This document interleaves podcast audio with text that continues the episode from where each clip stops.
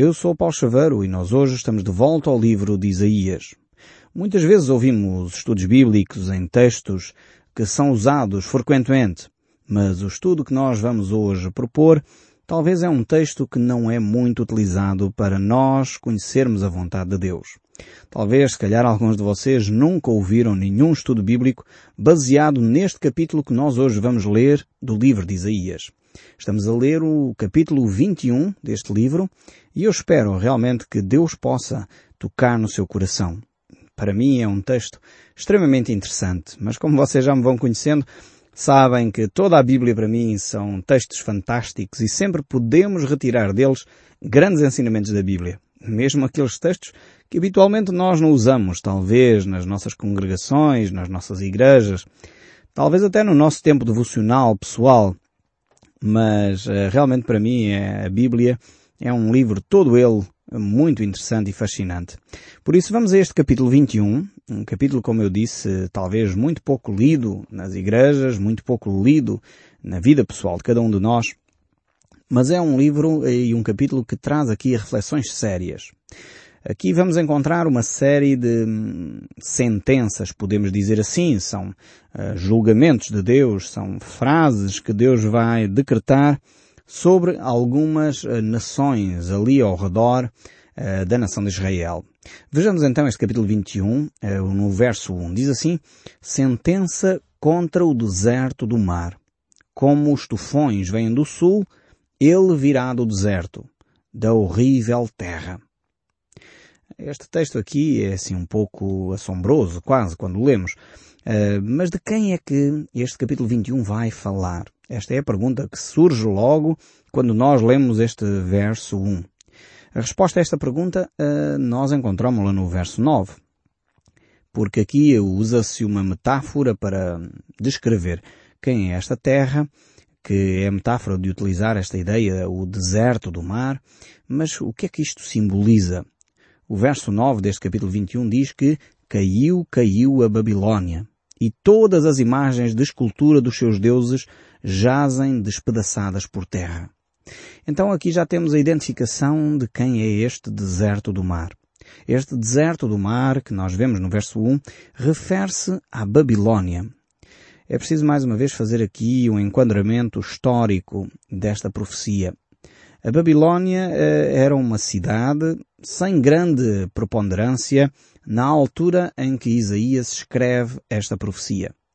Talvez cerca de aproximadamente 100 anos mais tarde é que a Babilônia se tornou um dos principais impérios, ou o grande império, que mais tarde veio a ser conhecido, de facto, e deixou documentação, enfim, vasta documentação, é hoje encontrada pela arqueologia. Sabemos, de facto, o grande esplendor que a cidade da Babilónia tinha, mas nesta época em que Isaías escreve, a Babilónia ainda era uma cidade insignificante, uma coisa pequena. O grande império da altura era a Síria, com a sua cidade de Damasco. E aqui temos a Babilónia a ser referida. A Babilónia, normalmente na Bíblia, em muitos aspectos, em muitos outros textos depois deste período, simboliza uh, ou é sinónimo de rebeldia. É sinónimo de orgulho, por causa da atitude com que uh, os seus principais governadores dirigiram aquele império. E então na, na, Bíblia está associada sempre esta atitude da Babilónia, ou o símbolo quando aparece a palavra Babilónia, a uma atitude de rebeldia e orgulho.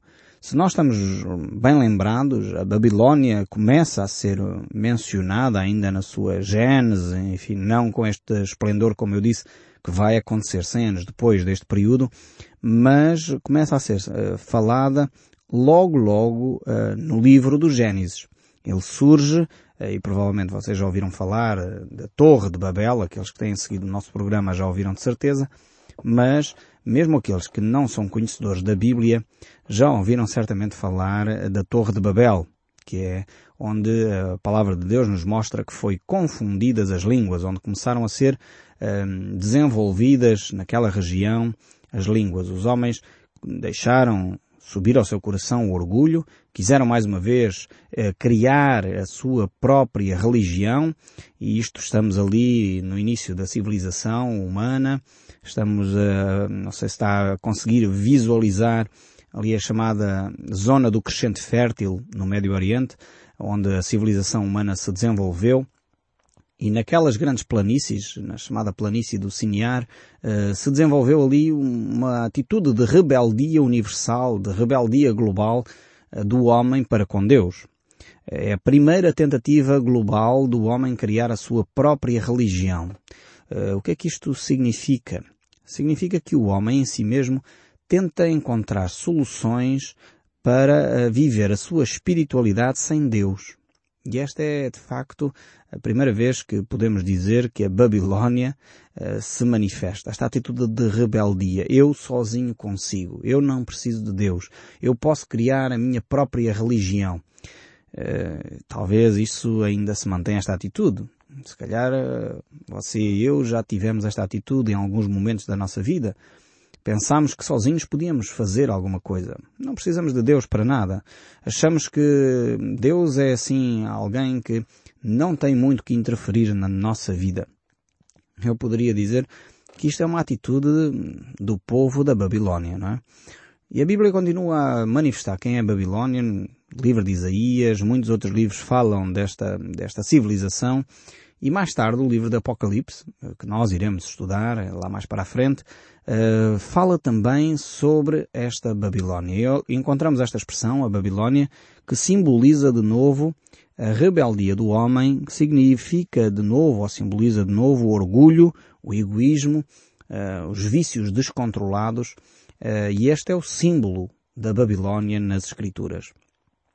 Por isso temos aqui este termo no verso 1, que nós temos estado a ler, do capítulo 21 do livro de Isaías, eh, este termo, o deserto do mar.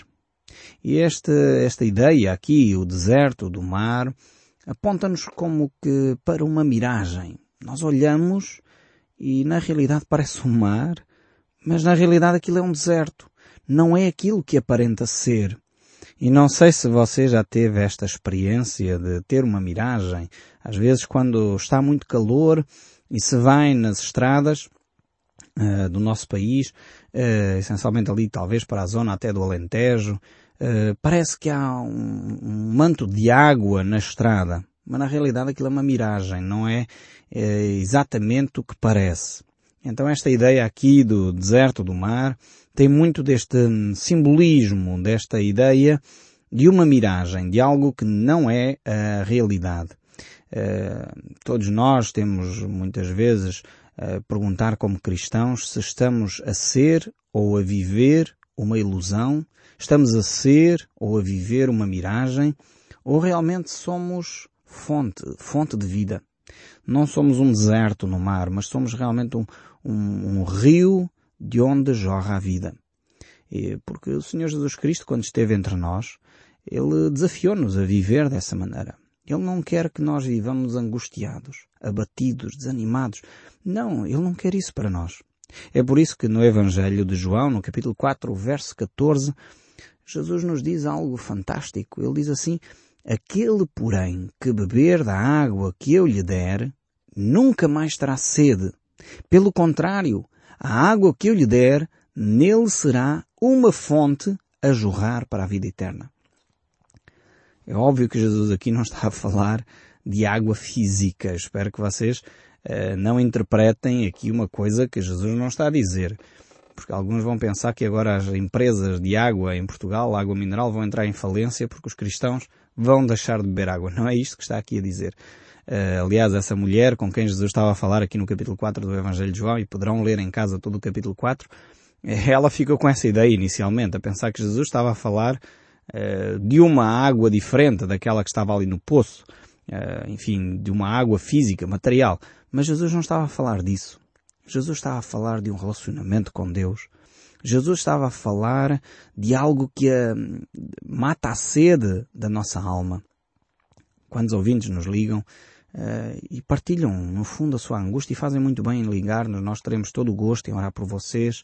Continuamos, a nossa equipa continua a orar por vocês a cada dia que passa. Temos um grupo de oração que intercede por cada um de vós, que muitas vezes se sente assim, mesmo sendo cristãos. Já experimentamos a, a água viva de Jesus, mas se calhar estamos a passar uma fase difícil e sentimos-nos como num deserto do mar. Sentimos-nos como que a nossa vida não é realmente real, não é, é uma ilusão. É uma fachada. Precisamos de quebrar isso, entregar de novo a nossa vida a Jesus e deixar que esta água viva possa matar a nossa sede espiritual. E a Bíblia promete que não só ela mata a nossa sede espiritual, mas ela se torna em nós é, vejam a beleza desta imagem que Jesus usa aqui. Ela se torna em nós uma fonte que jorra para a vida eterna. Realmente é uma mudança extraordinária esta aqui. Nós eh, só experimentando esta realidade espiritual é que podemos entender como é que uma depressão profunda se pode se transformar numa fonte de vida. Como é que uma angústia terrível se pode transformar em alegria.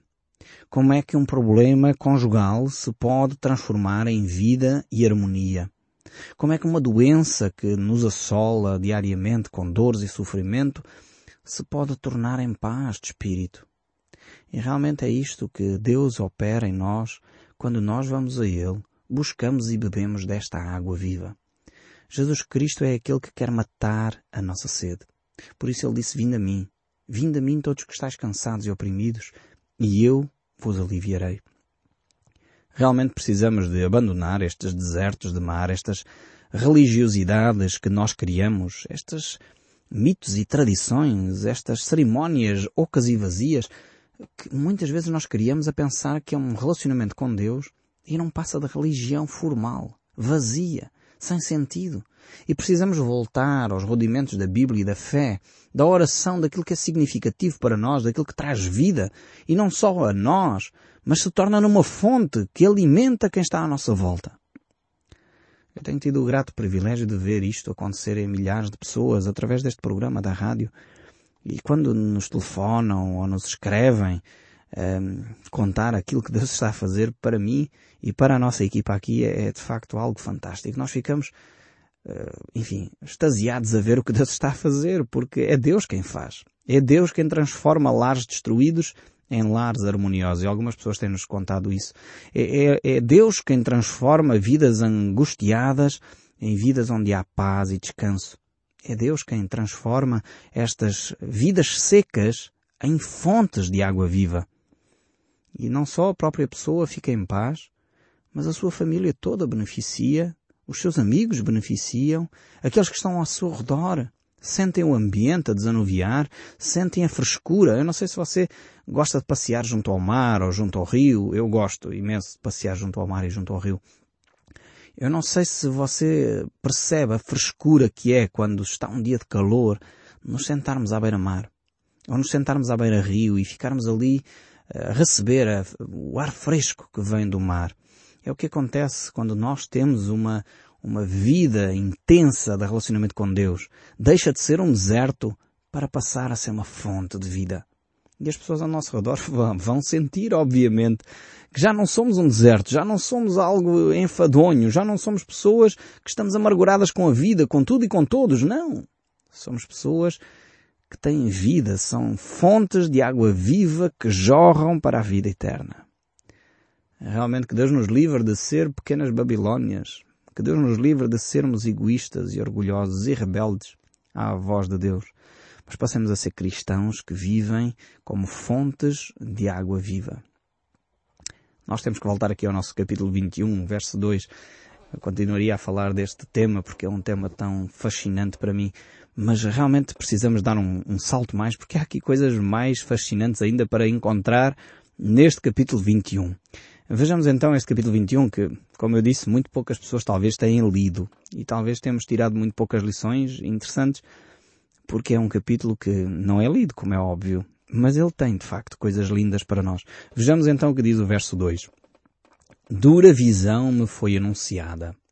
O pérfido procede perfidamente. E o destruidor anda destruindo.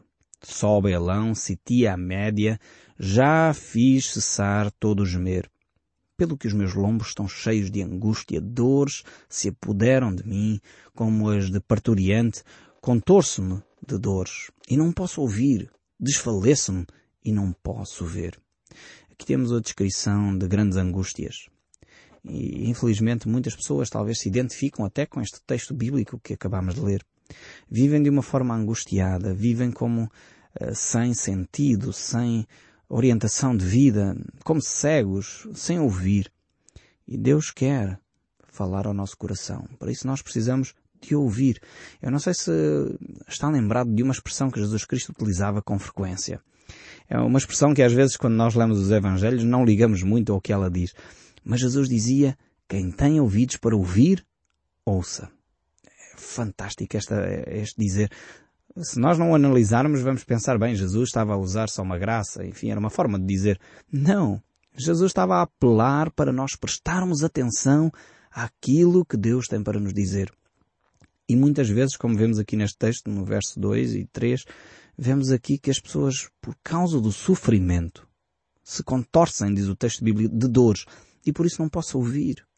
Nós deixamos de ouvir a voz de Deus quando muitas vezes nos centramos no nosso sofrimento, nos centramos nas nossas dores, nos centramos naquilo que é a nossa angústia. E por isso nós precisamos de levantar a nossa cabeça, olhar ao nosso redor, começar a ver aquilo que está a acontecer à nossa volta e dar atenção àquilo que Deus tem para nos dizer. Por isso Jesus dizia, quem tem ouvidos para ouvir, ouça. E é interessante ver que na frase que aparece no livro de Deuteronômio, logo nos primeiros mandamentos que Deus uh, dá à nação de Israel, o primeiro mandamento que Deus dá é impressionante qual é? É ouve, ó Israel. Ouve, ó Israel. E depois vem aqueles dois famosos grandes mandamentos que Jesus resumiu toda a lei neles. Amarás ao Senhor teu Deus de todo o teu coração, de toda a tua alma, de toda a tua força, de todo o teu entendimento e ao teu próximo como a ti mesmo. Mas o primeiro grande mandamento é ouve. Aqui, quando nós estamos centrados em, em nós próprios, deixamos de ouvir. Deixamos de que a palavra de Deus não faça aquilo que ela quer fazer em nós. Eu dou graças a Deus porque a maioria daqueles que têm ouvido o som deste livro, mesmo depois de desligar o rádio, Deus continua a falar com eles.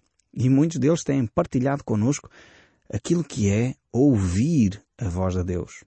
Aqui os habitantes da Babilónia deixariam de ouvir por causa do seu sofrimento, por causa das suas dores. Estavam centrados em si próprios. Mas era necessário mudar de atitude. Saltamos agora para o verso 9, onde vemos aqui, eis agora que vêm tropas de homens cavaleiros, de dois a dois. Então ergueu a voz e disse, caiu, caiu a Babilónia, e todas as imagens de escultura, os seus deuses, jazem despedaçados por terra. Ó povo meu, debulhado e abatido como trigo no meio da eira. O que ouvi do Senhor dos Exércitos, Deus de Israel, isso vos anunciei. Temos aqui mais uma vez que Deus age nas nações à sua volta. E temos aqui que Deus não vai permitir que hum, imoralidades, idolatria, orgulho, rebeldia durem para sempre. Por isso ele traz juízo, ele traz sentenças, ele traz alertas, porque Deus não quer julgar. Deus quer salvar. Foi isso que Jesus Cristo veio fazer. Não sei se você conhece bem a Bíblia, mas o Evangelho de João tem coisas fantásticas. O capítulo 3 do Evangelho de João, por exemplo, tem pérolas preciosíssimas. Muitos de nós conhecemos o verso 16, que é talvez o versículo mais conhecido em todo o mundo. Mas o verso 17, o verso 18, mostra que Jesus Cristo não veio para condenar o mundo, mas para salvar. Então o Deus apesar de julgar as nações, apesar de não permitir que a imoralidade, corrupção e todo aquilo que é horrível numa sociedade se mantenha ad eterno, ele vai condenar e julgar isso, no entanto ele veio para salvar. Mas nós vamos continuar a olhar para outros povos. Verso 11 diz, sentença contra Dumá. Gritai-me de Seir. Guarda as horas, está de noite. Guarda a que horas? Pergunta. Respondeu o guarda, vem amanhã e também à noite. Se quereis perguntar, perguntai. Voltai, vinde. É um texto assim, parece um pouco uh, confuso. O que é isto que está aqui a ser dito neste texto bíblico? Dumá, em primeiro lugar, é uma cidade e significa silêncio. É curioso que no meio de uma cidade que se chama silêncio há gritos, há perturbação, há angústia, há confusão. E é necessário eh, ver aqui que a confusão é tão grande que o próprio guarda não sabe se é de dia, se é de noite, vem amanhã, vem à noite, e pergunto, e onde é que estão as coisas? Há uma grande confusão. Por isso mesmo, no meio da confusão, no meio do turbilhão de atividades, nós precisamos de um lugar de silêncio. Por isso o Salmo 46, verso 10 diz, Aquietai-vos e sabei que eu sou Deus. Sou exaltado entre as nações, sou exaltado na terra. Depois a seguir temos ainda a sentença agora para com a Arábia. Sentença contra a Arábia, bosques da Arábia, passarei a noite, ó caravanas dos Denanitas. Temos aqui então uma terra, uma nova terra agora que estará a ser objeto da atenção de Deus. Esta terra aqui, a Arábia, eh, tem a ver com a descendência ainda de Abraão. Não sei se você está lembrado, Abraão teve dois filhos, Isaac, que é o filho da promessa, Deus tinha prometido a Abraão, e teve também Ismael, um filho mais velho, da sua serva Agar, que era uma egípcia, e deu origem então a este povo, os ismaelitas. E este povo, os ismaelitas, foram dar origem então a esta nação chamada Arábia, e infelizmente nós sabemos as consequências do pecado que Abraão cometeu. Hoje em dia ainda Israel luta contra eh, este povo contra os árabes que tem a ver com esta família que nunca se encontrou. E quantos problemas familiares muitas vezes duram séculos, duram anos e de facto mantém-se esta situação de tensão constante. É necessário de facto o amor de Deus para solucionar este tipo de conflitos. Chegamos assim ao capítulo 22. E o capítulo 22, o verso 4 diz, Portanto digo, desviai de mim a vista e chorai amargamente. Não insistais por causa da ruína da filha do meu povo. E o verso 8 a 10 ainda diz, Tira-se a proteção de Judá. Naquele dia olharás para as armas da casa do bosque. Notareis as brechas na cidade de Davi. Por serem muitas e ajuntarei as águas do açude inferior, também contarei as casas de Jerusalém e delas derribareis para fortalecer os muros. Aqui temos de facto uma visão, uma sentença em relação à nação de Israel, à casa de Israel. O verso 12 prossegue a dizer, o Senhor, o Deus Todo-Poderoso, os estava convidando a chorar e a se lamentar e a rapar as cabeças e a vestir de saco de pano grosseiro em sinal de tristeza. Em vez disso, vocês divertiram-se e festejaram, mataram touros e ovelhas, comeram e beberam à vontade. Vocês diziam, comamos e bebamos porque amanhã morreremos o Eterno, o Deus Todo-Poderoso, se revelou a mim e me disse, não perdoarei essa maldade que eles fizeram. Todos morrerão sem serem perdoados. Eu, o Senhor, o Todo-Poderoso, falei. Aqui temos de facto uma sentença horrível, porque o povo não se arrepende, porque o povo não quer ouvir a voz de Deus. Deus então diz eles vão morrer no seu próprio pecado. Não vai haver solução porque não há arrependimento. O que Deus requer de nós, de facto, é que nós possamos ter uma vida que seja de acordo com a sua vontade. E quando nós vivemos em pecado e ofendemos alguém e maltratamos alguém, nós possamos arrepender e voltar para Ele. Este é o desejo do coração de Deus. E eu espero sinceramente que o som deste livro continue a falar consigo, mesmo depois de desligar o seu rádio. Que Deus o abençoe ricamente e até ao próximo programa.